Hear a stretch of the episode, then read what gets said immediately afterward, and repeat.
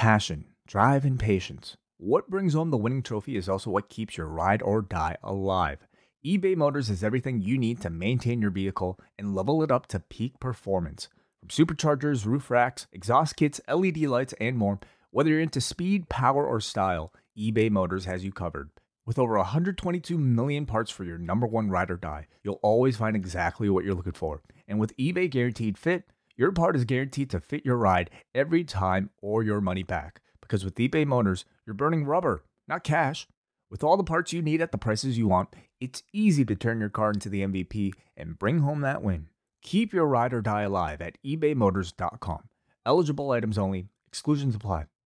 BetMGM has an unreal deal for sports fans in Virginia. Turn $5 into $150 instantly when you place your first wager at BetMGM. Simply download the BetMGM app and sign up using code Champion150. Then place a $5 wager on any sport. You'll receive $150 in bonus bets, regardless of your wager's outcome. And if you think the fun stops there, the King of Sportsbooks has plenty of surprises in store. Check out daily promotions, same game parlays, live bets, and so much more. Download the app in Virginia today and get $150 in bonus bets instantly from your first wager only at BetMGM. BetMGM and GameSense remind you to play responsibly. See BetMGM.com for terms. 21 plus only, Virginia only. New customer offer, subject to eligibility requirements. Rewards are non withdrawable bonus bets that expire in seven days. Please gamble responsibly. Gambling problem? Call 1 800 Gambler. Promotional offer not available in Washington, D.C.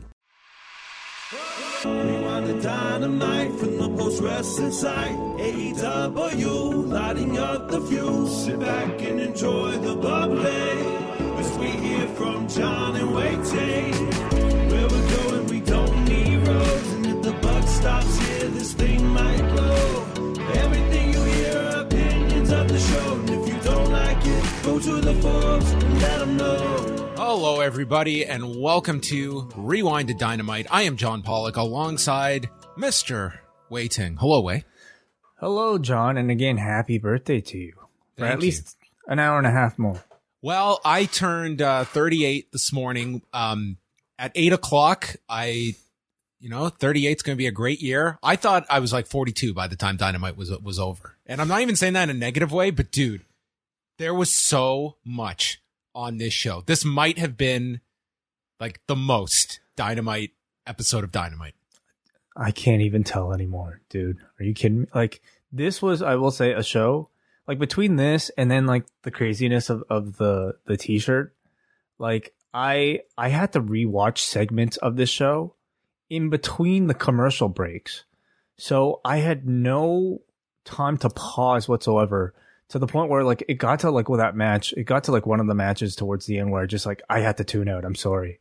Like I needed to meditate, you know, just to kind of calm myself from from my mind going crazy trying to keep up with notes for this show.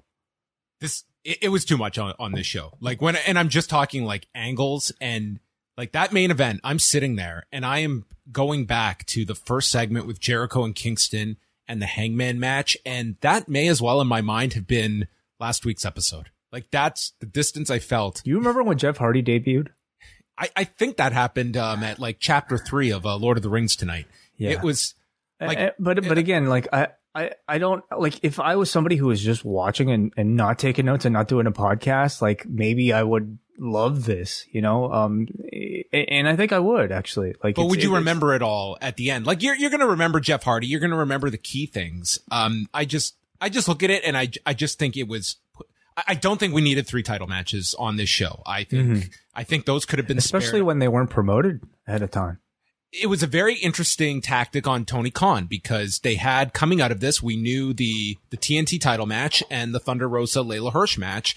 And then today it was announced like all of the promotion was designed for day of. And that may turn out to be very effective. Instead of doing this week in advance, it's kind of a last minute buzz and it builds it up. I think everyone was expecting Jeff Hardy. So you had already that, that interest and let's load this up with all of this stuff we're going to throw at you. And they threw that and then some at you. I I almost felt though it was too last minute. It was so last minute. I Wait, almost wait, the tag it, title match was announced w- less than an hour before they went on the air. Uh, yo, I mean, I had I was having dinner And like I between the hours of like you know four o'clock to like eight o'clock, I, I'm trying not to watch any wrestling before I do it for the rest of the night. So like I had no idea until I logged on right before the start of the show.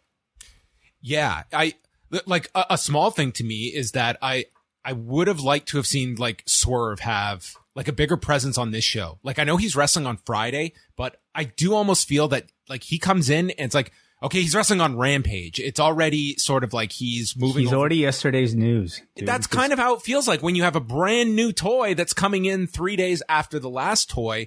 I really would have preferred that the tag title program, uh, like to me, I sometimes there's storyline reasons. Like Hangman, you wanted on this show to set up the six man. Okay, you you could you can move things around. The tag title match, I think a swerve match, like gets eight minutes. He came off so well on the pay per view that I wanted more than just a backstage promo. And it does kind of position guys to your audience that maybe AEW is not looking at our A and B show, but your audience sure is. And I, I just would have liked to have seen Swerve be more than just a backstage segment. And dude, I do not know how Tony Schiavone was standing at the end of this show. He must have interviewed half the roster tonight on the show. He must have walked back and forth like from the ring to the to his seat. Um, Got Regal bringing him to times. tears in like segment three. He's like, "Oh my god, I got like 84 more promos tonight to to conduct, and this guy's just breaking me here on national television."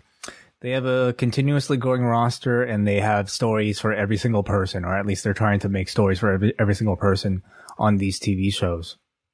So uh, we- are going to be going into uh, Dynamite, and uh, just want to let everybody know that we we did put out Rewind Away on Tuesday night, a review of TNA Hardcore Justice 2012 featuring Jeff Hardy, Yeah, that is correct. Yeah, the Jeff- tables match.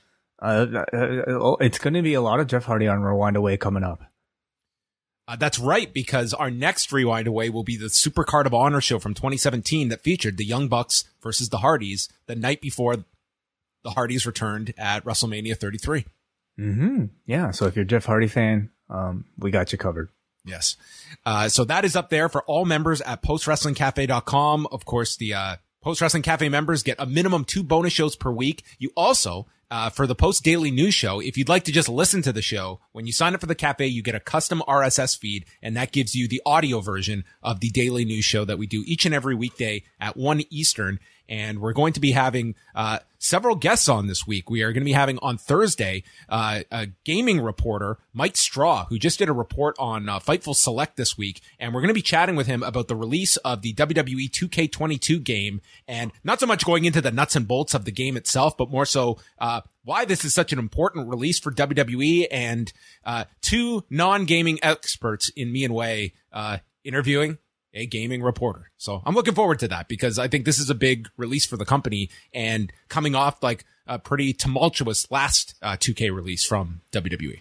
hmm Yeah, me too. I mean, as somebody who hasn't really been following any of it, I'd love to know what the what the early reviews might be for a game like this and what it means for 2K and WWE's relationship. Uh, so look out for that on Thursday live at 1 Eastern time. Uh, but let's uh, get into Dynamite and uh, opening up the show. Uh, we've got store.postwrestling.com. Jeez.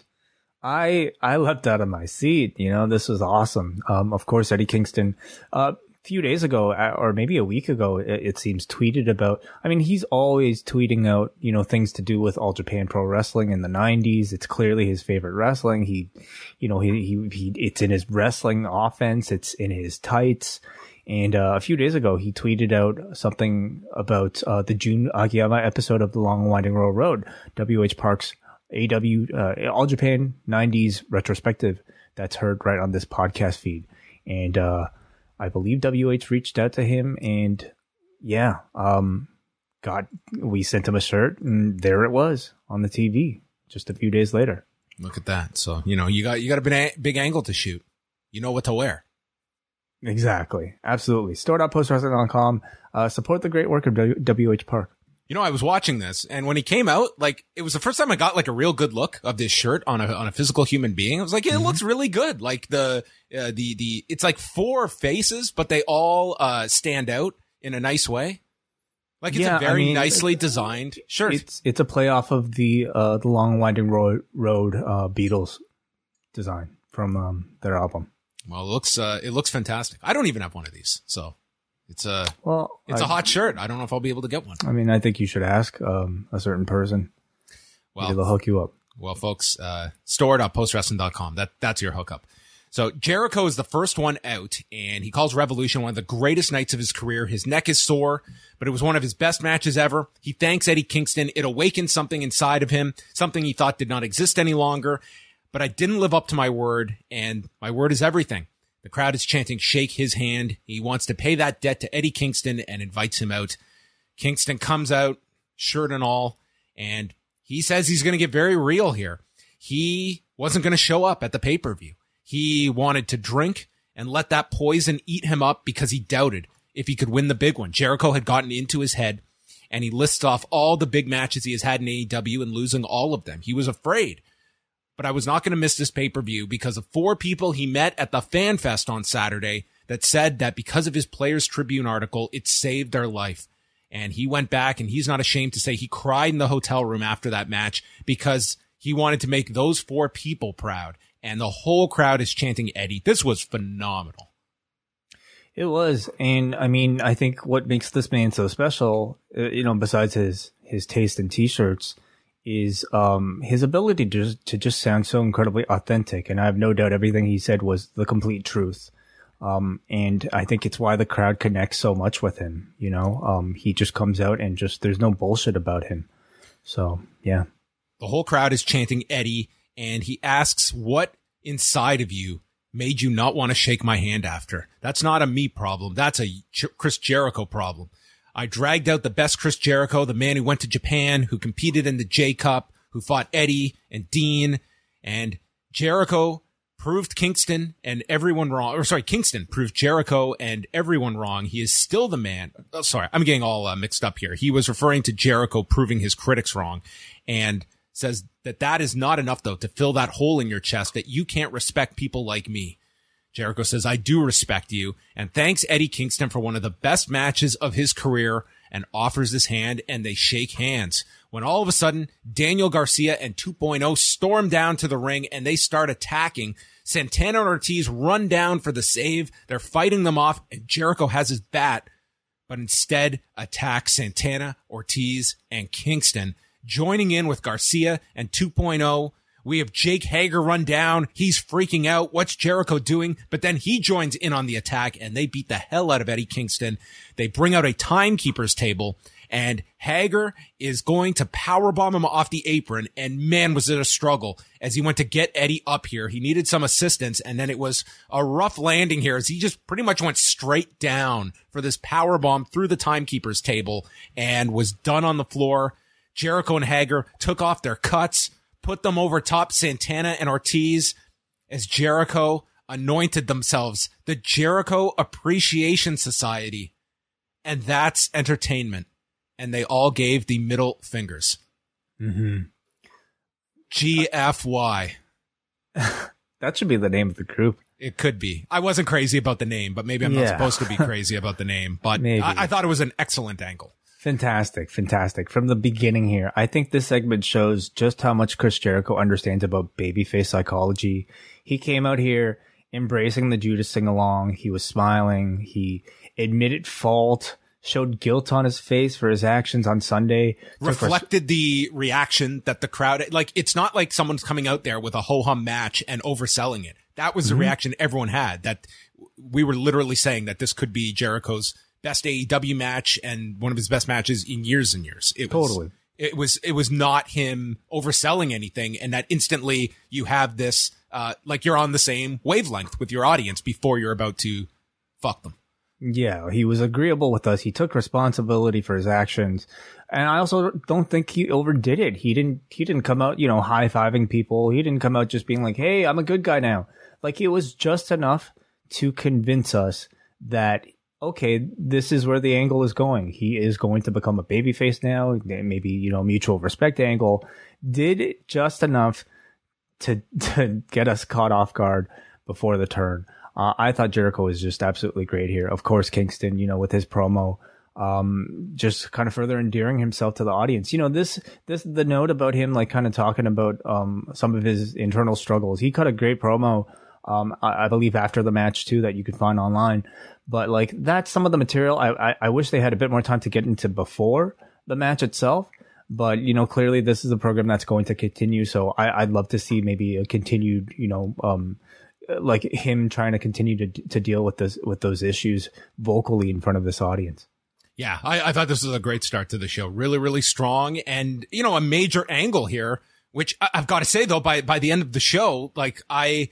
I don't know if this was maybe top of mind for people by the end because there was just so much piled into this show that this felt like a distant memory by the end.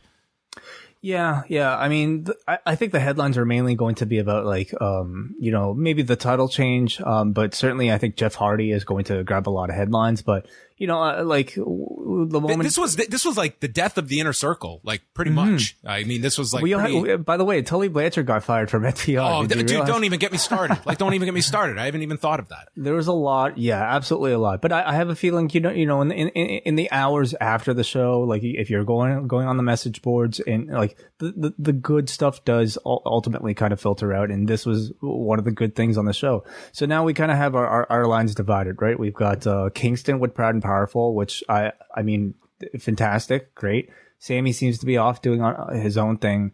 Hager, uh, evidently, I mean, they could have had everybody break off, but they decided Hager was still a good fit with Jericho, and, and probably I, I, needs the, the, the association with Jericho. I don't see Hager going off and doing his own thing. And I think you know 2.0 and Garcia and Jericho benefit from having the muscle as a part of the stable. You know, he's still got a role there. He's most effective as muscle as part of a group. So I love that he came out and like showed a bit of internal struggle. He didn't just you know attack somebody blindly. Like he had to decide between his loyalties right then and there. And he made the decision right then and there to join Chris Jericho. So big elevation for 2.0. I mean, look at this squarehead joining with Chris Jericho. You know, who could have saw, seen that well, well, that will be interesting. Like, you know, when, when Jericho is like, you know, he's going to be very hands on with this stuff. And like, if you see a, a much more serious tone to 2.0. Yeah, or maybe they lean into the comedy and you just have like, you know, like just craziness like with with those three all the time. Um, Daniel Garcia, I think a lot of people people probably wanted to see him join this Mox and Brian stable. Um, that's probably not looking like it's it's in the immediate future, but nonetheless, you know, maybe that's that's not the best place for Daniel Garcia. Why be a, another technician in a in a team of technicians when you can be the sole technician to go head to head with somebody like a Brian? So the next uh, segment saw um, a recap of CM Punk and MJF's dog collar match and post match comments from CM Punk that if anyone in the locker room really wants the old CM Punk, uh, you've got what you wished for. He had detoxed himself of these ghosts, didn't want to go back to this place, uh, but that Punk is dead. Long live CM Punk. And I will say on this show, with how much there was, I thought it was a very strong positive that this was the only representation of that Punk MJF uh, program. Keep them mm-hmm. off this week. They should be selling the effects of Sunday, and that would have just been forcing way too much. I was glad this program at least has some breathing room and it was limited to this uh, 30, 45 seconds. And, and you're taking advantage of the strongest visual to come out of like that, that, that, that could be attached to this feud. And that's a bloody CM Punk talking. Uh, that's all you really needed. And, and it was accomplished in a short amount of time. So our first of three championship matches was Hangman Page against Dante Martin announced at about, I don't know, six o'clock. Uh, so we had uh, two hours for Dante to get ready, the number two ranked uh, singles competitor. And they had a nice match here. Martin did a reverse cross off the middle rope and then was caught with a fall away slam. They went through uh, picture in picture. Martin landed a missile drop kick and then sent uh, Page out, landing a moonsault off the middle turnbuckle. Martin comes off the top and it's countered with a, a Liger bomb in midair by Hangman Page. And there's a series of counters on the floor. They're bouncing all over the place and it ends with Martin going for a springboard. He's shoved into the ring and nailed with a buckshot and Page pins him in seven minutes and 33 seconds. A very good match, of course, as you would expect. You know, um, this seemed to be, I mean, the, the, the rankings worked out, of course, but it also just seemed to be a way to cap off a Dante Martin singles run which has been absolutely fantastic so far. Um, something that nobody really, I think, expected after his, his brother got injured. And, you know, you had Hangman call attention to it, which was really nice. Uh, Schiavone got into the ring with Hangman Page and he calls Dante back to the ring and puts him over for getting a title shot after a tough year without his brother at his side and puts him over as hard hitting, fast, and he would be happy to have another match with him one day down the road. So really put over Dante here at the end. And then Adam Cole interrupts, says that Page is not untouchable. And I took you to the limit. It was a fluke on Sunday. Anyone can get lucky once, but you won't get lucky again. So he proposes next week a six man tag and I'm going to make your life a living hell as his days as champion are numbered. It seemed like Page was was perfectly ready to put this title on the line again, and then Cole like throws him like six man tag, and Page, okay, sure, we'll we'll do a six man. But I mean, in AEW, don't you have to abide by the rankings?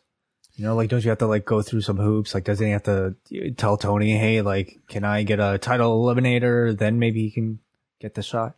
I, I, I don't know how it works. Like maybe, maybe he could have just had uh, a title eliminator like like Thunder Rosa got. And, You're right. Yeah, he could be right back in there. Where are, do we have new ranking? The new rankings came out today, and we've got uh, ranked. Okay, Wardlow is first. Dante is second. Adam Cole is third. Lance Archer is fourth, and Powerhouse Hobbs is fifth. Okay. So I mean, he's third. He can't. He can't just challenge. Maybe this uh, six man is a way to get there. I guess so. So there's some strategy behind this. So there you go. They're each going to find teammates for next week and a six man tag at St. Patrick's Day Slam. Yeah, with the tease that Cole, Cole at least at this point was teasing that the Bucks would would be. Yes, that's what you were led to believe. The idea that you you might get uh, the Bucks and Red Dragon on opposite sides. Tag team match, Brian Danielson and Jon Moxley together with William Regal, who was promoted as, as William Regal on, on this show. We had been hearing like Tony Khan constantly refer to him as Lord Regal, but they were going ahead here with, with William Regal like they did on Sunday.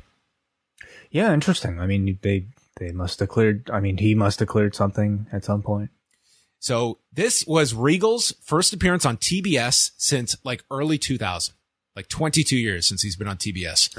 Early 2000. Yes. This was before he, so he had gone to the WWF as the man's man in mm-hmm. 98 and yeah. then got fired and went back to WCW in 99. And that run lasted, he, he was there like exactly a year and then left like February 2000 and then would go back I, to WWF. Well, I actually believe he was, he had a segment, I believe, on the simulcast with Nitro and Raw because he was the GM oh, at the you're time. right. You're right. You're right. Good call. And Tony, in fact, it was Tony who like, I, like it was. I mean, that was, would be TNT, but nonetheless. Oh, I'm sorry. Well, whatever. T- a Turner show, but but what's what's interesting from what I remember was like it was like it was Regal making some sort of disparaging remark about WCW, like as part of Raw.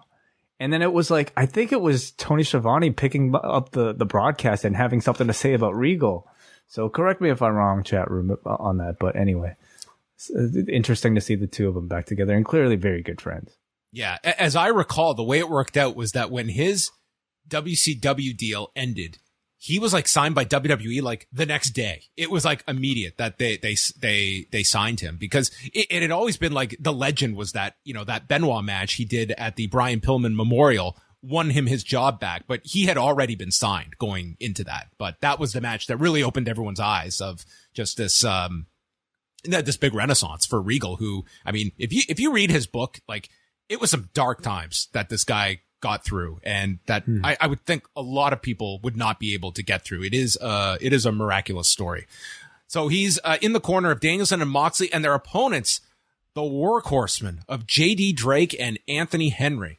Um, Regal comes down. His his facial expressions were great here. He's just walking down the ramp. He's shaking his head at these these two fools that have decided to be the first victims for Danielson and Moxley. And uh, th- this was great. It was unfortunately it was only four minutes, but it was still a hell of a fun four minutes that they had. Moxley just stomps down JD Drake in the corner. Danielson is attacking with kicks. They announce that uh, because the Page uh, Dante Martin match was given a 60 minute time limit and ended so early, we're going to add Wheeler Yuta versus Pac. Sure. Sure. Why not? Amazing. Like this is, it's just ridiculous. Like the depth that they can just throw a match like that together that I was very intrigued by when they just announced it. So that, that we got, um, like 10 minutes notice. Yeah. Yeah. Uh, no, interesting philosophy that, you know, they're, they're using it really is just like it, it's it's it's car crash TV without like really being car crashes. I guess it's more like you know actually it's like good driving, but really fast and really abundant. Yeah, dude, this is an F1 race. Okay. That, Yeah. that's what this is. It's like, it's like you have just a plethora. You have like 80 world class engines that are all going at tip top speed and you're just, they're whizzing by, but they're all like world class and you're just trying to pay attention and hope Mm. that there's, there's no collision. and by the way, we have an open spot. Let's throw 10 more cars in there. Yeah, yeah. We just we just found uh, Michael Schumacher was just in town, so he's going to enter the race. So anyway, they announce uh, the match, and then uh, there's a surfboard on Henry. Moxie comes in, biting his face, hits an X-plex, and then Drake and Moxie start chopping one another. Moxie fires up with a lariat and hits a dive onto Henry, Busaiku knee on Drake, and then Danielson stomps the head, label lock, and submits Drake in four minutes, and just the smirk on Regal's face. Like, my God, look at these two men. Um, entertaining four minutes. Very entertaining. I mean, four minutes was all you really needed. This was our first, like we, I didn't even think we were going to get a match this early. So really, it, it was just something to whet our appetites, just to kind of see what their chemistry was like. And it's really good. But it, I also thought Anthony Henry was really good. Let's not forget that here. You know, here, here's a guy who like, I mean, I'm sure Severely underutilized talent. God. When being in the ring with him, him and Brian together, I'm sure was like, you know, a real thrill for him. I don't know. I, I thought JD. Drake was like a great, like just you know, punching bag for for Danielson and Moxley. Like Mm-hmm. I, I thought, you know, it was again, it was four minutes. They didn't have like the greatest opportunity to do a lot here, but I thought they maximized what they had here. Yeah. So Schiavone gets into the ring and goes to interview Regal, and Regal explains it's been 29 years since he came to America. He's lived a hard life with battles in the ring and with himself. And I am not long for this world, uh, referencing that it won't be long before my wife has to wheel me to the, the old folks home. And he is here to be with these incredible gentlemen. And he starts to tear up thanking Tony Schiavone. He's like, I would like to thank you because when I first came here, you helped me. And this was like a really emotional moment for these two. And it felt like, uh, Tony had no idea this was coming and maybe was just a like spur of the moment thing by Regal to, you know, thank Tony Schiavone because then he has to get back to business here, explaining this team coming together and his link to them. He said he's no longer required in his old job. And for the last two months, I checked out of this industry. When I was told that Danielson had mentioned my name on Dynamite, it piqued my interest and I started to watch. And I found out that my friend of 21 years is going to fight this man, Jon Moxley. And most people only know me now because of this man, Brian Danielson. I am here to help people become better professional wrestlers. And Brian Danielson is the perfect wrestler, the wrestler that I should have been, but he didn't have the problems I had. And he goes over their history, training through all hours and how much of a, of a sponge Danielson was, um, soaking up all of his knowledge. And then 11 years ago, I met this man, this rogue and the physical and psychological issues we had with one another would make the devil cry and calls this the perfect combination and gives warning to any team you will not like the outcome. Step up or get stepped on. Fantastic. Lovely. You know, I have a feeling maybe like, I, I wonder if like, you know, how much time he was actually allotted because a lot of this seemed very freeform. It, And it felt like he just went and went. Yeah. Uh, cause this, this was like a lengthy uh, promo and it, and it, did, it you, they hit the music at the end. Like I think they wanted to wrap this. Cause like I felt like he he probably had a bit more to say about Mox because he went so pretty long on Brian, and I Yes. was looking forward to him actually telling me about the Mox connection. But nonetheless, like it felt Oh. incredibly. He's like. I went, I went to Bloodsport with this guy in 2019 and we sat in the rafters together. Yeah, th- uh, we were there. Yeah, we, we remember that scene. Anyway, um, but you know, like how long has it been since we've been able to hear Will- William Regal speak like organically? That was well, well, think about this. When was the last time Regal did an, a true unscripted promo? I, dude, I, pro- Like by the Uh, time when? he came Tell into me. WWE, they were into like scripting eh, by Oh, yeah. 2000. Well, he was the com- as the commissioner. You're not cutting promos. Like, um, anytime in your in the you're in the WWE, you're not really cutting this sort of promo. And in NXT, I mean, he, he you know he was very effective in the role, but didn't certainly But quick, didn't- quick statements. Like Yeah. he, he was never given like, you know, go out there for, for 10 minutes or something like that. Like it was quick and war games. That was it. Yeah. And by the way, John, great, great recap here, as Aaron in the chat room says, great recap of the promo.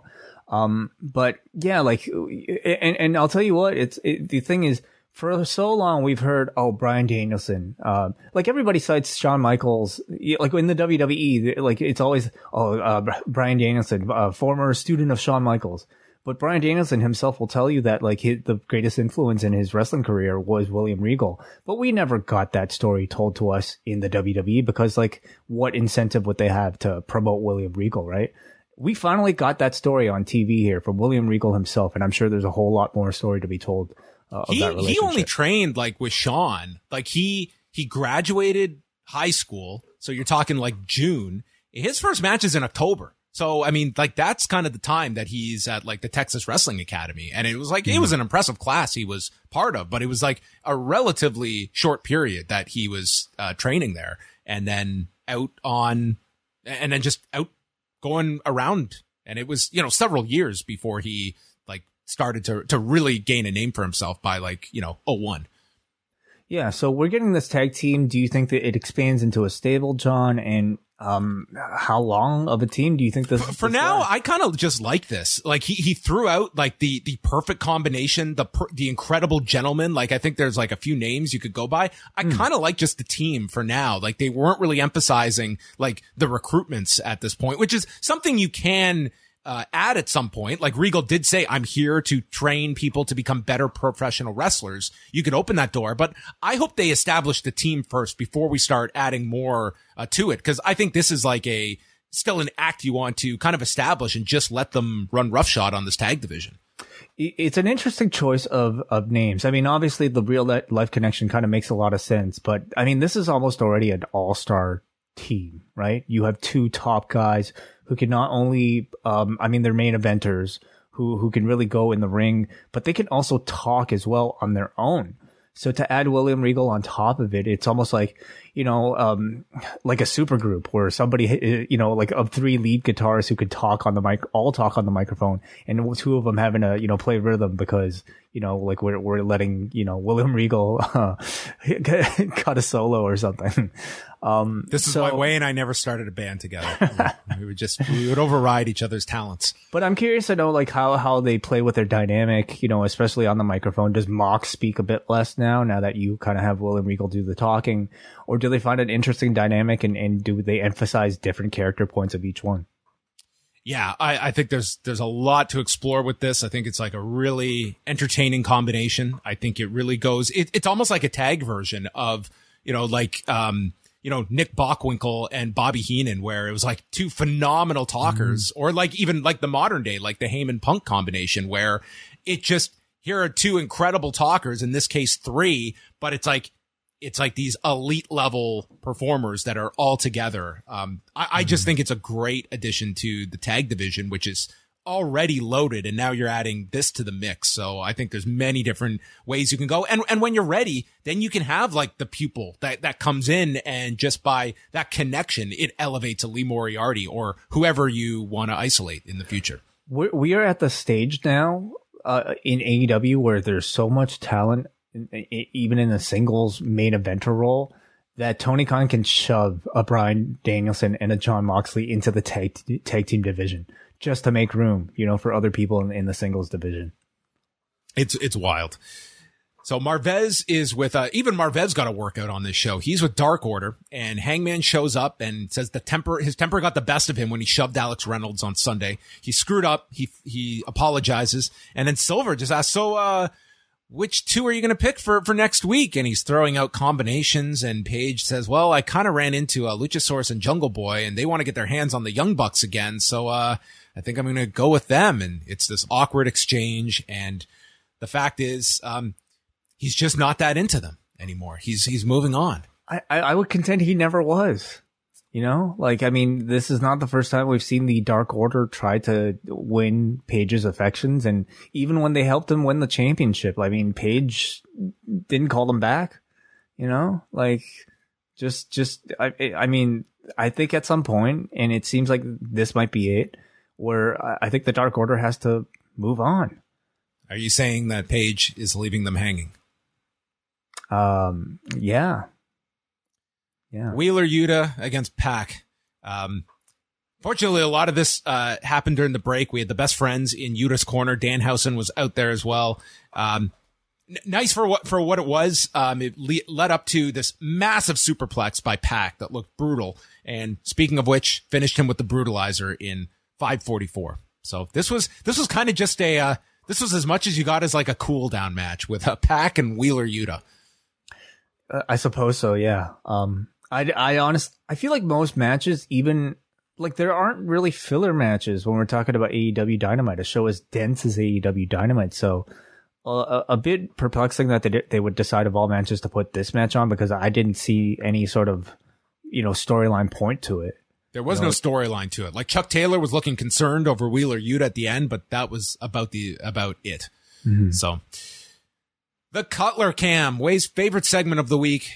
The Young Bucks are with Red Dragon and Adam Cole, and Cole says that Revolution was not the best night for any of them. The Bucks blame Red Dragon for not winning the tag titles, and Cole says he's going to change all that, and he's about to announce his partners for next week, guys who like to party, who have a history with Page, and Matt Jackson cuts him off saying they don't want anything to do with Hangman Page. And Cole says, well, I wasn't going to pick you. I was going to pick Kyle and Bobby Fish, the party animals. So that is who Cole is going to be teaming with next week. So Cole, O'Reilly, and Fish against Hangman, Jungle Boy, and Luchasaurus, which should be great. Should be. Yeah. Marvez is with FTR. They have just been eliminated in two consecutive battle royals. So what are you guys going to do? Dax says how pro wrestling was his first love up until he got married and then had his children. And they have to challenge Red Dragon. And Tully interrupts. He doesn't want any part of this Red Dragon bullshit. We're about winning championships. And it gets so heated that Cash Wheeler, he's cashing out. Tully is fired. Cut. Tully is gone. Yeah. So, um, so on this episode, not to get ahead of ourselves, but I mean, Tully is out, presumably out from FTR and from the Pinnacle. Wardlow is no longer in the Pinnacle. Is the Pinnacle even a thing anymore? Uh, no, it feels like it's, um, Spears. probably going to be like MJF and Spears. Although, like, I think that this whole Wardlow thing is going to be like, he is going to be held to this contract. They are going to do like, um, they're going to play out like the worst case for Francis Ngannou. Only he, he doesn't have a sunset clause. Okay. It's going to be, you have like a champions. They should actually have a champions clause in MJF's contract where Oh, if he yeah. wins a title, it just rolls over for X amount of infinite years. And he's making, uh, well, we have established he's making good money here, but I see this totally being like they are going to hold him to a contract, which I think wrestling fans can totally get into a story like that of someone being held. Uh, they're going to do like M- Mustafa Ali. Uh, yeah, sure. Yeah. Yeah. Okay.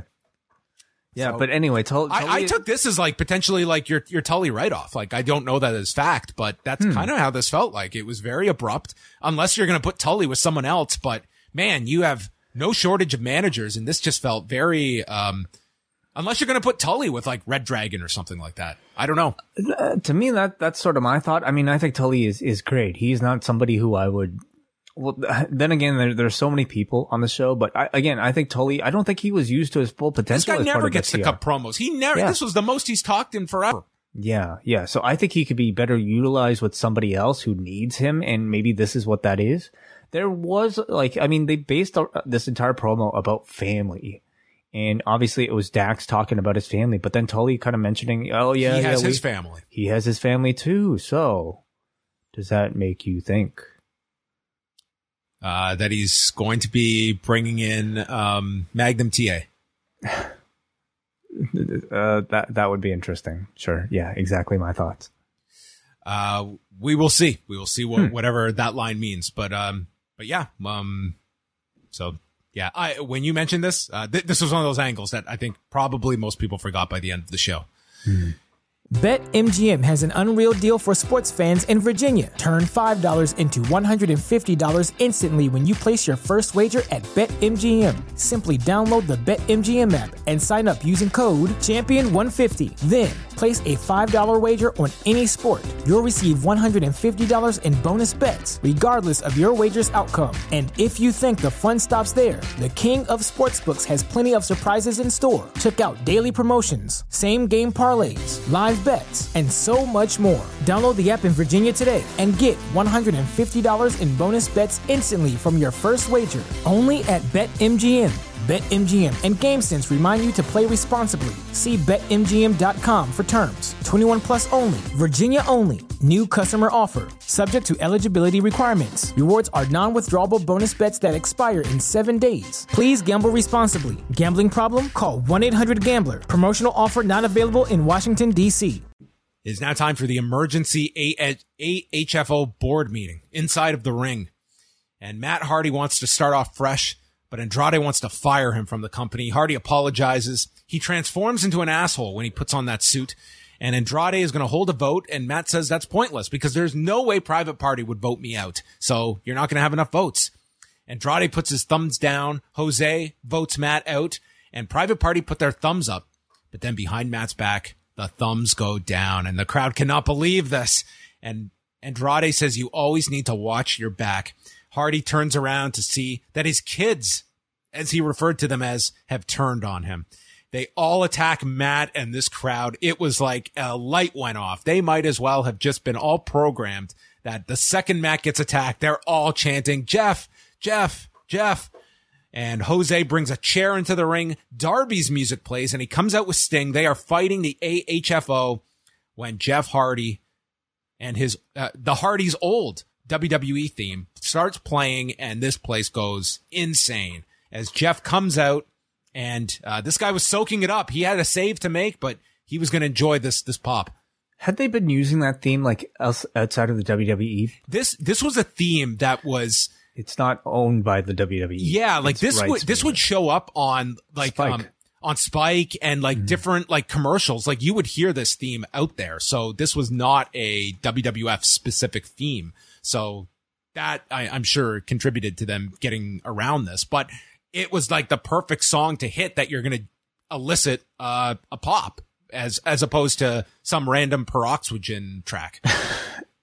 Clearly, absolutely, yeah. I mean, at some point, if they switch to the delete characters, they can, you know, go go with the obsolete or, or whatever it's called. i- i- it's called. Um, it's called. It's called loaded. Is it? Wait, is that the the one? Yeah, so. loaded, loaded by Zach Tempest. So, uh, okay, interesting. Yeah, interesting, and interesting. Like you know, they they never used it in other promotions, unless I'm mistaken.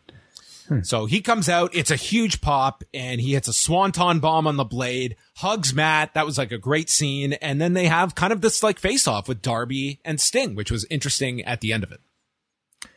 It really was, yeah. That I mean, I think you know many of us expected uh, Jeff Hardy to eventually show up in this segment, but what I didn't expect was that Darby Allin would somehow be attached to it, and I I'm not exactly sure what the intent was by ha- co- you know them telling Darby to look shocked with your jaw literally you know hanging. they had Darby like Darby is not watching YouTube interviews that Jeff Hardy is conducting, uh, obviously. no, obviously not, but they had Darby like basically look. Oh man, who am I thinking? Like, I, I want to say like Ruby Soho, but, but with uh, her his mouth instead of his eyes. like it almost looked comical. Like uh, like Darby looked shocked, and it was just like like the whole time.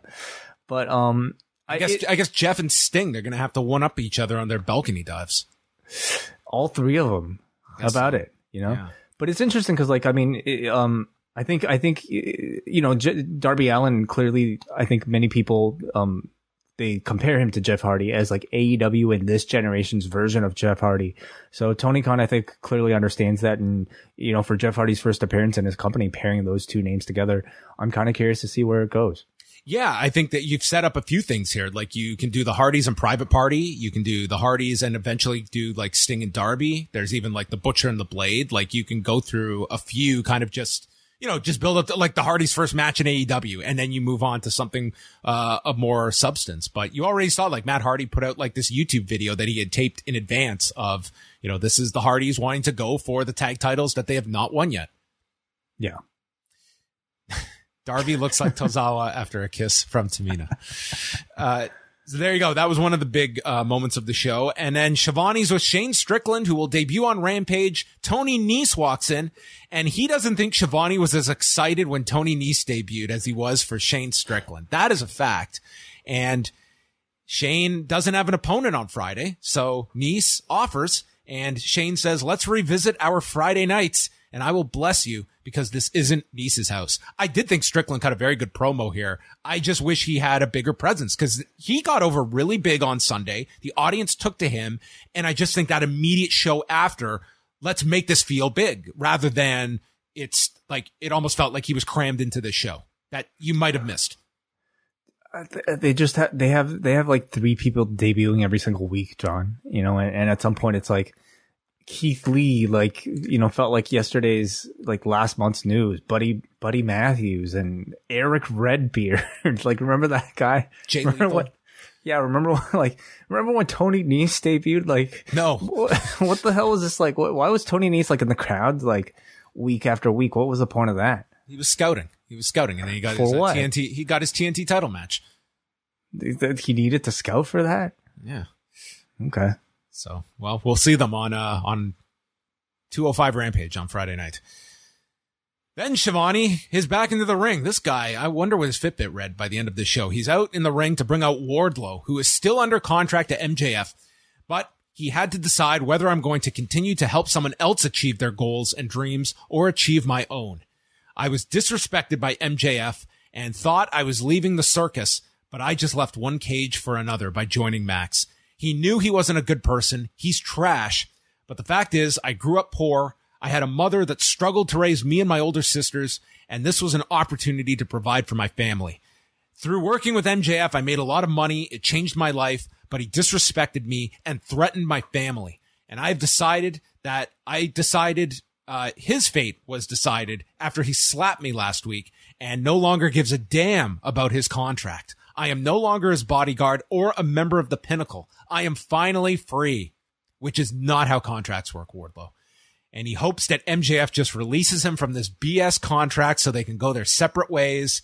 And I'm going for another contract and it's mine to take. It's my time to take the AEW world by storm because it is Wardlow's world. And I thought Wardlow did a tremendous job for like the first time he's been like given like substantial promo time. I thought he came off very well in this segment.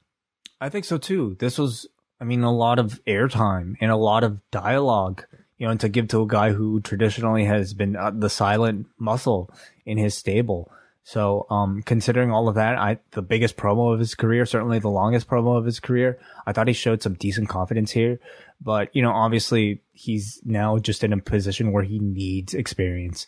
He needs a lot more experience, you know, in order to, I think, you know, for him to reach the potential that they clearly have, you know, slotted for, for him. And, uh, this is setting him on, on that track to get it. Marvez is with Keith Lee and QT Marshall, and QT says they have a common enemy in Team Taz, and the factory and QT have Keith Lee's back, but he says, I've got a very large back. I'm good. And he walks off. This is going to be a match. Didn't seem like it was that much of a disagreement, but now they're, they're going to war on Friday. Oh, QT, I think is just like, you know, looking for his next person to take a beating from every month. AEW tag titles, Jungle Boy and Luchasaurus against the acclaimed. The acclaimed rapped about they're going to go down like the price of gas.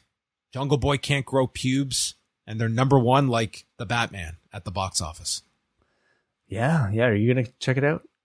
The Batman Mm. or the price of gas?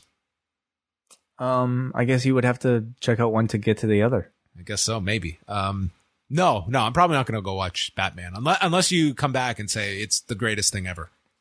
All other people have said it, but I must warn you, I, I, I believe it's a three hour movie. Oh, get out of here. It's a definite no. way way too long.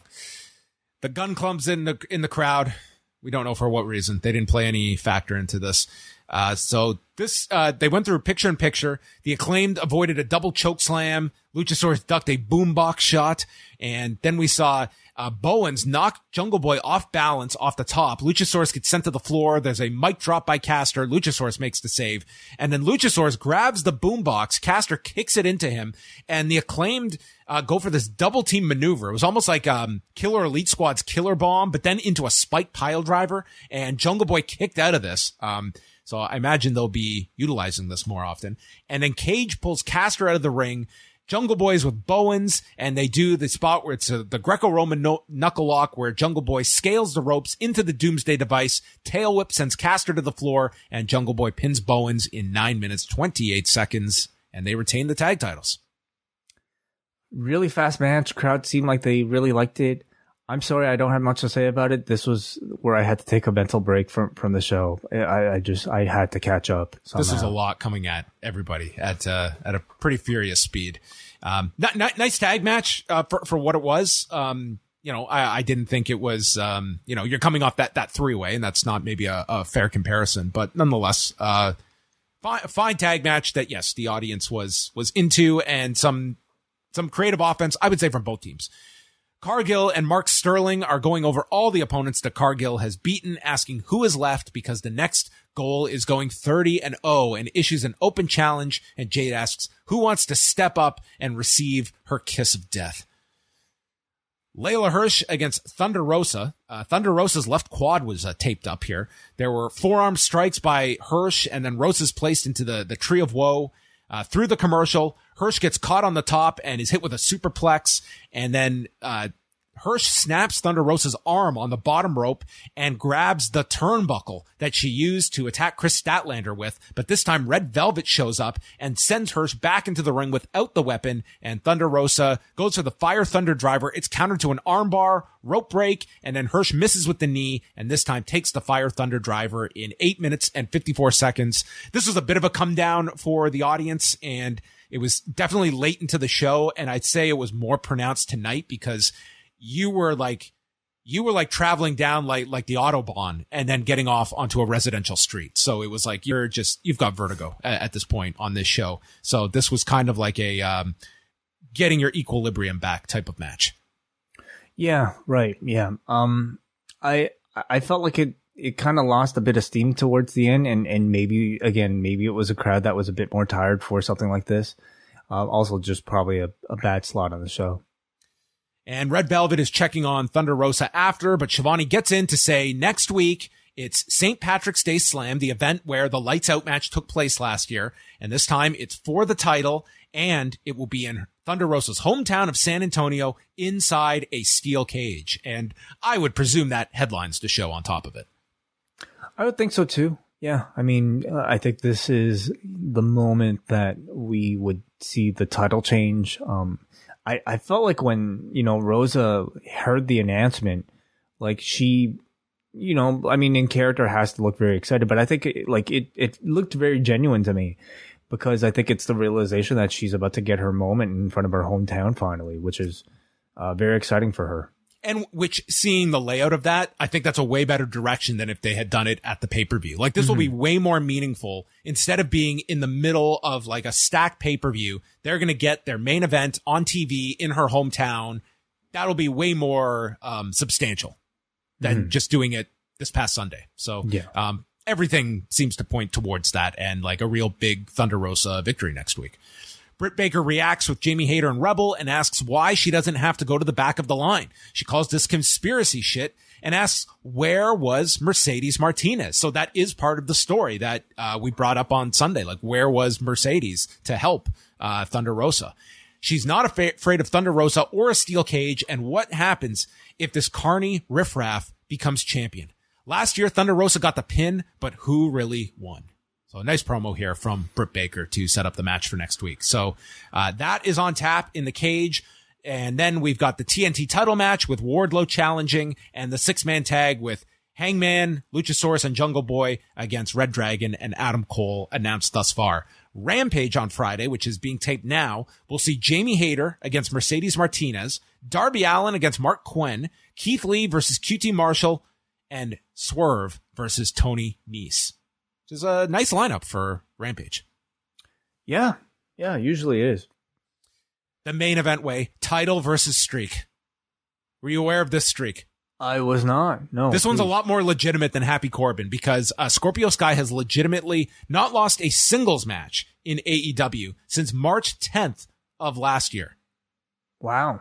During okay. that time, they the Men of the Year lost a tag match to Darby and Sting, and Scorpio Sky lost a match outside of AEW. But that's it. Those are the only losses in the last year that he has had, and not a singles one in AEW. Has he had many significant wins though?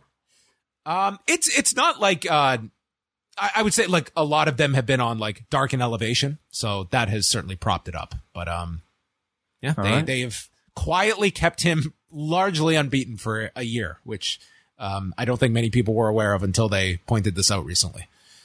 So Ethan Page and Dan Lambert are out with Scorpio Sky.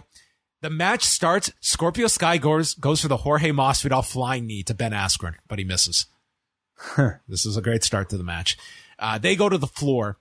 Guevara sets up a table and he goes to the top and dude misses a 630 going through this table. This looked insane.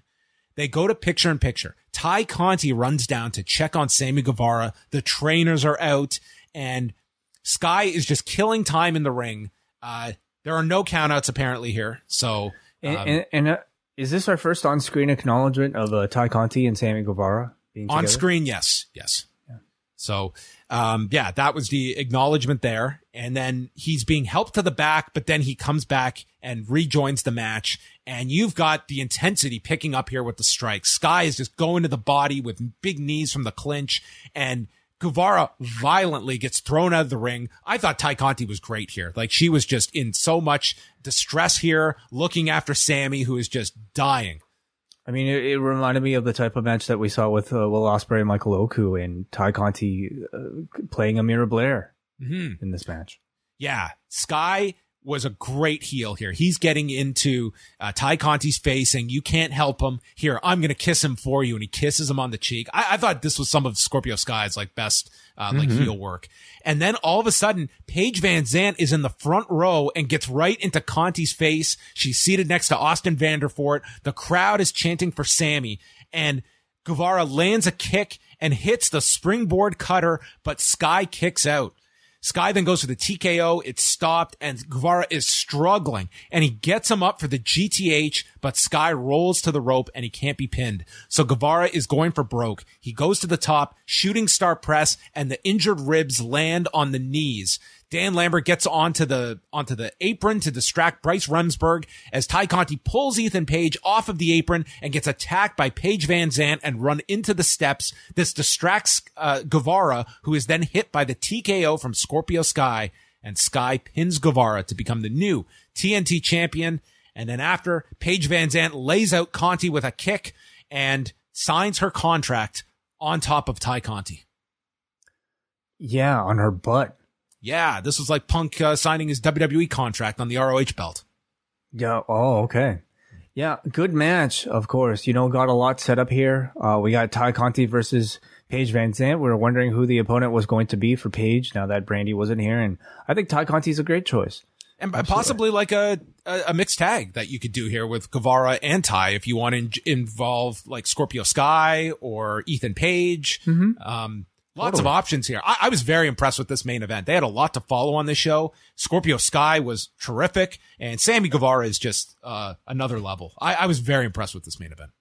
Yeah, you know, like I think earlier on, like when he when he got the TNT Championship, I really wasn't feeling the Sammy run so much. But in the last month or so, the man has had some really incredible in ring performances with the belt. So I think history will look back on his run pretty favorably. But uh, yeah, we wonder what next for what's next for him. You know, he's no longer a part of the inner circle. Um, I I want to see more of him, you know, on screen with Tay Conti as like maybe this sort of mixed tag pair. That sounds really interesting to me. Um, and you know, we'll we'll see. Uh, like you know, with Sky winning the belt, I think traditional booking would indicate that Wardlow next week would win. Is that is that too predictable? You know, uh, It depends where they go with this MJF thing. Like MJF could return on next week's show and that kind of detours Wardlow from the TNT title. He gets, you know, the title match is, is robbed from him. Um, I mean, you could put the title on Wardlow. I, I don't know if you should do that, but I, I think it really depends where, how this MJF program is mapped out. Yeah, I also wonder if you know um, people would be upset if like Scorpio Sky was only a tran transitional champion. You know, as somebody who I, I think many people consider under undervalued, underutilized. I, I'd keep it with him. I, I saw a Yeah. lot in him tonight. Like he really stepped up in this is this big role. Wardlow's got a program. Like the title should be this elusive goal for his. I don't Mm-hmm. think like once you get the title, like then what? Um, you're not gonna have MJF programmed over. Well, he the did TNT. he did set his sights for the world championship. Um, but I mean, of course, he should say that. Every every wrestler should say that. I just think Sky needs the title a lot more than Wardlow right now. That I, I would not switch it, and you've got this angle ready with with Wardlow. But um, Yeah. I really really enjoyed this this main event. So um, my my my criticism of the show is just there, there was just so much. It was just overwhelming um, of just so many angles on this show that it was uh, hard to keep up and. Maybe, maybe in a different setting, if you're not, uh, you know, paying attention to every single segment, like as long as the key stuff lands, that, that's what you want to do. But I always hate when you're like shooting angles and they're just going to be forgotten because bigger stuff is naturally going to be like a tidal wave. Yeah, yeah. It's hard for me from like my perspective to, to say, you know, what what's whether or not that works or not because I'm I'm talking about it from the perspective of somebody who has to take notes and pay attention in detail to every single segment so that I can come up with something to say for every single segment for a podcast. And it can be very frustrating when you're doing it with a show that that's that's this. How would you feel fast. about us just having a conversation about this show if you had no notes? if I had no notes, yeah, I'd be curious to try. Yeah, would you want to try that one week where we don't take notes and just just talk about the results? Uh, we could. Sure. Okay. Yeah, why don't we? That'd be overwhelming. I think we'd miss a lot of stuff, but we could, we could always We could just look at the results like this person beats this, this person. Like, There's no way Tully Blanchard was fired on this show. There's no the show would be I don't remember. faster.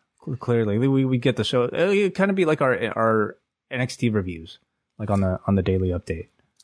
Uh, but there you go. Very, very newsworthy show. You cannot deny that. A lot happened on this show and very curious to see the number. Like they're, they're coming off the pay-per-view, which is traditionally a lot of momentum for, for Dynamite. Uh, I think Jeff Hardy, I don't think that was like a, purposely was not a well-kept secret. So you had that intrigue and they did like a crazy, like last couple of hours of push. So this was really designed at like online promotion for the show and word circulating of, man, all this stuff is happening. I don't want to miss this show because it feels important. I just don't think that was effective. At least not for me. Like I'm not, you know, if you're not online between the hours of uh, what is it, six o'clock to eight o'clock, you wouldn't know at all. So I mean, are we giving them too much credit? Like, could could it just be that they didn't have a card until six o'clock? Um, I, I would, would venture to guess that they probably had the show mapped out. Um, Like, why wouldn't he have announced it on Busted Open when he announced the other Moxley and Bryan teaming together? I, I mean, I don't think that it was necessary. Like the news was Danielson and Moxley are teaming up. That alone is like a news cycle and every site runs with it. And then we're going to introduce the opponents later. I, I don't think JD Drake and Anthony Henry, uh, God But, bless them. but I Page defending the belt, I think significant. yeah, yeah, I would have, I would have wanted to announce like an AEW title match, regardless of like if it's a Dante Martin or not. That, that is something that should be promoted for more than two hours. I think I agree with you. Definitely. So let's go to forum.postwrestling.com. Do we have any super chats? Yeah, we do actually. Thank Let's do you for uh, reminding me. Yeah, we got Ruza, frequent supporter of the show. Ruza sends Ruza. a seven ninety nine Australian dollar super chat, and he says, "Happy birthday, John! Use this for a Tim Hortons coffee. Dynamite was insane. Regal is king. Can't wait for Double or Nothing already. Rosa Baker, let's fucking go." Let's go. Let's go. Let's go. A seven ninety nine Australian dollar coffee. I think that that can get you a couple coffees. Oh, okay. Well, there you go. Set it up. Thank you, thank you, Rusa.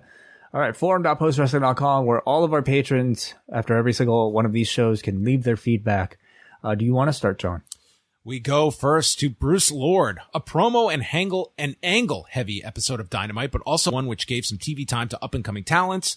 Uh, I, it seemed very significant to me that Sting was in the ring for Hardy's debut, especially after Kingston and Regal's promos referred to very real world events and personal demons. All in all, a very entertaining turning of the page after a fantastic pay-per-view. Regal's still phenomenal and the AHFO is finally finished and Wardlow can actually promo. Who knew?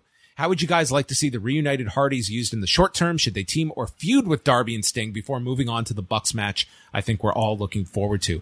I think the Bucks should be, you know, down the road, like when they, and, and maybe like something like double or nothing constitutes down the road, potentially. Mm-hmm. It's, it's like, I would imagine they have, I, I, w- I would venture to guess the double or nothing, they at least know maybe your, your top couple of matches. I would imagine the main event, they know where they're going for double or nothing, which is going to help when you're just booking backwards. But yeah, another option here that we didn't even mention is do the eight man first. Do the Hardys with Darby and Sting against the AHFO. And then you like they set up essentially like three to four matches just with that run in tonight. And mm-hmm. you can get a lot of mileage out of just the Hardys having an eight man and then they're the Hardys having a tag match together. And then Jeff Hardy has his first singles match. And then we move up to like Darby and Sting against the Hardys. That's a big match, especially if you could do it in like, you know, somewhere of significance for, um, the Hardys. And then, yeah, you have the Bucks. You have so many teams. Jurassic the Hardys, Express.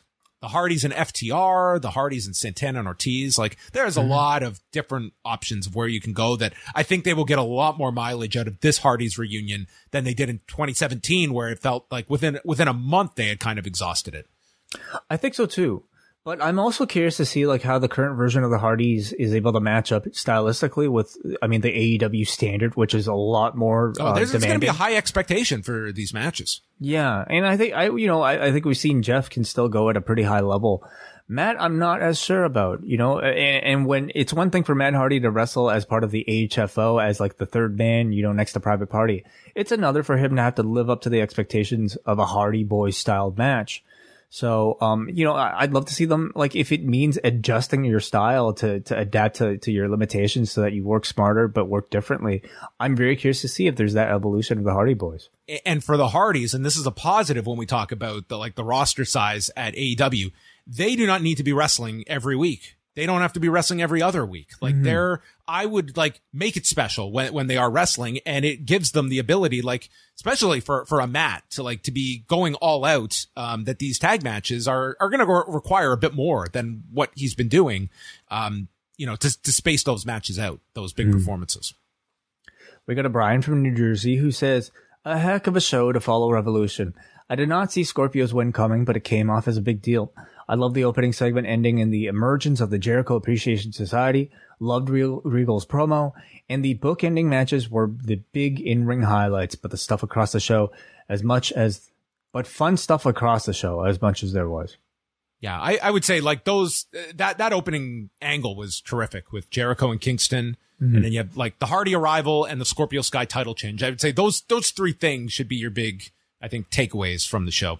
Uh, Jesse from the six, I feel like breaking up the inner circle, the AHFO, and the Pinnacle on one show was a bit much, and the commentators just went along for the ride. Like, well, the inner circle broke up. Here's a championship match. FTR firing Tully really came out of the blue. What? Why is it about why is it about family for Dax? Is his question. Why did the Young Bucks or Red Dragon do to his family? Is Scorpio Sky just Stan Stasiak here, transitioning the belt from one face to another, or does MJF present Wardlow from winning the TNT belt next week? I mean, it's it's certainly possible you could do a, a title switch next week. Um, you have to see how how it how it is done before uh, you have like a conclusion to it. The family thing that Dax was harping on kind of threw me off a little bit there too. Um, but I, I mean, I think he's simply referring to how, um, you know, it's it's about it their careers, right? Something to that to that, to that effect. Yeah, But Tully was on the same wavelength, was he not? He's saying like, I, I he's got a family too. No, no. Tully was like, I, I, I, I want to become your manager to lead you to championships, which would obviously benefit their families. But why, why did they get upset about that? This required a lot more than like ninety seconds backstage. That's my conclusion, and maybe this could have been on another show. but but I think I think Jesse's right in that like a lot of these I mean these pay-per-views should be sort of like your mid-season finales where like you get a kind of fresh change of direction. Yeah. But because of that reason though, so much changes so so fast, you know, in the span of like one episode. And I'll say maybe a lot of those transitions could be done better. You know, like Tully being uh, uh, kicked out, you could have built up to that a bit more. Even Matt Hardy turning babyface, I think you could have slowly sowed the seeds a little bit better than just him being like, "I'm a good guy now. Wow, why do you want to kick me out? Uh, here's my brother. I'm a good guy again." You know, like a lot of this stuff, I think was was a bit hastily put together. I mean, the Matt stuff they they have been doing like the erratic stuff with Matt, and at least like hint- what what what about that? Was hinting towards a babyface direction, though. I mean, that you were you were sowing the seeds here with the problem. Like he was getting frustrated with Private Party. He walked out on them into into the into the arena. So they, I mean, they they've been sowing the seeds. But that's that- him being a heel. Like that's not my, making me want like. I okay, so him walking out on them, I no, justify. Oh, that was their their justification on to to want to vote uh, vote him out. Yes, So why am I supposed to feel bad for Matt? uh, because you don't like AHFO. Okay. That's, that's yeah, I uh, just I don't think it was that well done. I didn't read this though as the end of like uh, the end of Matt in the group, but that the, the remains of it, I think all stick together. Yeah, With it- yeah. with Matt Andrade. Matt's gone. It's just the Yeah. AF, AFO. Right. Whatever you, yeah, the AFO. Okay. So you got AFO and AFI now all Oh, there you go. AEW. Okay, we got a Muggin who says a rather story-driven episode of Dynamite. The inner circle has come to an end. Wardlow passed his first test on the mic with flying cover colors. Hangman Martin was good, and Cole the and the Cole story isn't over yet. I didn't expect Sky to win the TNT title, and with Wardlow being promised the winner, I suspect Friedman will throw a monkey wrench in San Antonio. Okay, we go on to uh to MJ from NJ here. He says, uh, can we add Moxley and Bryan to Eddie and Proud and Powerful and have Blood and Guts too with Inner Circle 2.0? No, they are not an Inner Circle 2.0. The Jericho Appreciation Society. Do you think that name's going to stick? I don't know. The Easter eggs, intentional or unintentional, continue to be great. The Regal Mox and Bryan connections, and then Jeff Hardy and Sting sharing a ring. Uh, that's a rematch I'd like to see. The Best Friends group must be very big draws to keep getting on shows despite Is is is MJ insinuating that it's it's a TNA Easter egg having Jeff Hardy and Sting being in the ring together? I mean, you, you have like Jeff Hardy has said like Sting was like one of his favorites growing up uh, as well. So there's there's that. Um, and then yeah, of course, of course, TNA. Who who forgets Victory Road 2011? Right, right. Hmm, interesting. Okay. Uh, it goes on. Is anyone else turned off by Tay and Sammy's on-air relationship? He literally proposed to his former fiance less than eight months ago. I, I mean, it's a it's a couple that that broke up, and he's with someone new now. I, I don't see like why would you have a problem with that? We don't like you don't know why somebody breaks up. You, we don't know why somebody gets together. Like it's it's not that much of our business. Like these are they're hu- just playing human beings. characters. Absolutely. Um, he goes on. The show was a whirlwind. Some fully packed nights for AW. Wonder if it's overkill. Um, is it overkill? I don't know. Well, Jay from Colorado says lots of real talk tonight. One of the things I love about AEW is how honest the performers can be in their promos. It makes everybody so much more relatable in contrast to the WWE where everybody is portrayed as a larger than life character. It's such an organic way to not only create baby faces, but to build the foundation of a character. I'm so thankful for the freedom they give performers in promos on this show. It doesn't always work, but when it does, it's magic. You certainly had some great promos on the show, no doubt. Mm-hmm. So that was a that was definitely a strength of the show as well. And there you go, a very busy edition of Dynamite coming off of the pay per view, and now way you can go back and you can rewatch Dynamite and give us your updated thoughts. I'll watch it in half speed just to Yeah. kind of fully digest I- everything. There were so many things I I missed there in the uh in the the nuance of some of these segments. Alan, uh, hey, Alan Coonahan, Alan Oh, Forel himself says, guarantee you guys would be absolutely fine doing the show with no notes. You'd enjoy the whole experience more and would likely never go back. Well, maybe we'll try it, Alan. We Yeah, will maybe see. we will. Um, anyway, Where you're not allowed. You're not even allowed to, to, to touch your pen. yeah. Listen, this was it, it was a show that flew by because you never had any any time to stop. Like this is a fast moving show, and for the most part, it's it's high quality stuff. Like it's the matches are generally at a, at a certain level. Promos are generally very very strong.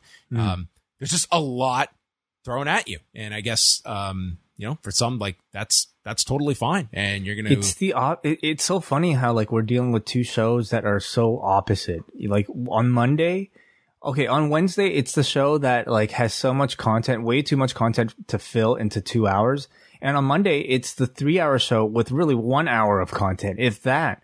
So I mean, I'm not I'm not asking for Dynamite to to go 3 hours, but at least, you know, in terms of pacing, like one would really kind of like the there's a happy medium somewhere. Yeah, it listen, in the heyday of like TNA, like their shows, they moved fast and it was like thousands of angles thrown at you. And by the end of it, like it I remember some of those shows we did and do, I would not be exaggerating that I would have like 3 4 pages of notes for a 2-hour show. It was just insane how much stuff they would cram into 2 hours. There's hmm. always a happy medium. Yes, at the end of it all. Okay, that is going to wrap up the show. Uh, we are going to be back on Thursday live at 1 p.m. Eastern time with the post daily news show. So we will be uh, chatting about the uh, the upcoming WWE 2K22 release, and then going over all of the latest news uh, as well. We'll chat about uh, NXT numbers. We've got some uh, some interesting on sales. It's a big day for AEW on Friday because they have their public on sales for the uh, shows in Baltimore, Houston, bo- uh, their first California shows that are coming up in June, and that Detroit show at Little Caesars Arena. So they, those are all going on sale. The pre-sales Thursday, and then the public on sale is uh, Friday. And seeing what they draw at the Forum and Detroit, which I believe that arena is like eighteen thousand or something. It's it's a gigantic arena. I don't know what it'll be scaled for for professional wrestling, but um, it's a it's a notable day. Okay, we shall see. Okay. We are going to sign off. Thanks to everybody for tuning in live here at youtube.com slash post wrestling. Subscribe to the channel. Give a thumbs up on the video. We will be back here on the channel, uh, for the daily news show and then Friday night for the first part of Rewind a SmackDown. So that is it. Thank you for watching. BetMGM has an unreal deal for sports fans in Virginia. Turn $5 into $150 instantly when you place your first wager at BetMGM. Simply download the BetMGM app and sign up using code Champion150. Then, place a $5 wager on any sport. You'll receive $150 in bonus bets, regardless of your wager's outcome. And if you think the fun stops there, the King of Sportsbooks has plenty of surprises in store. Check out daily promotions, same game parlays, bets, and so much more. Download the app in Virginia today and get $150 in bonus bets instantly from your first wager. Only at BetMGM. BetMGM and GameSense remind you to play responsibly. See BetMGM.com for terms. 21 plus only, Virginia only. New customer offer. Subject to eligibility requirements. Rewards are non withdrawable bonus bets that expire in seven days. Please gamble responsibly. Gambling problem? Call 1 800 Gambler. Promotional offer not available in Washington, D.C.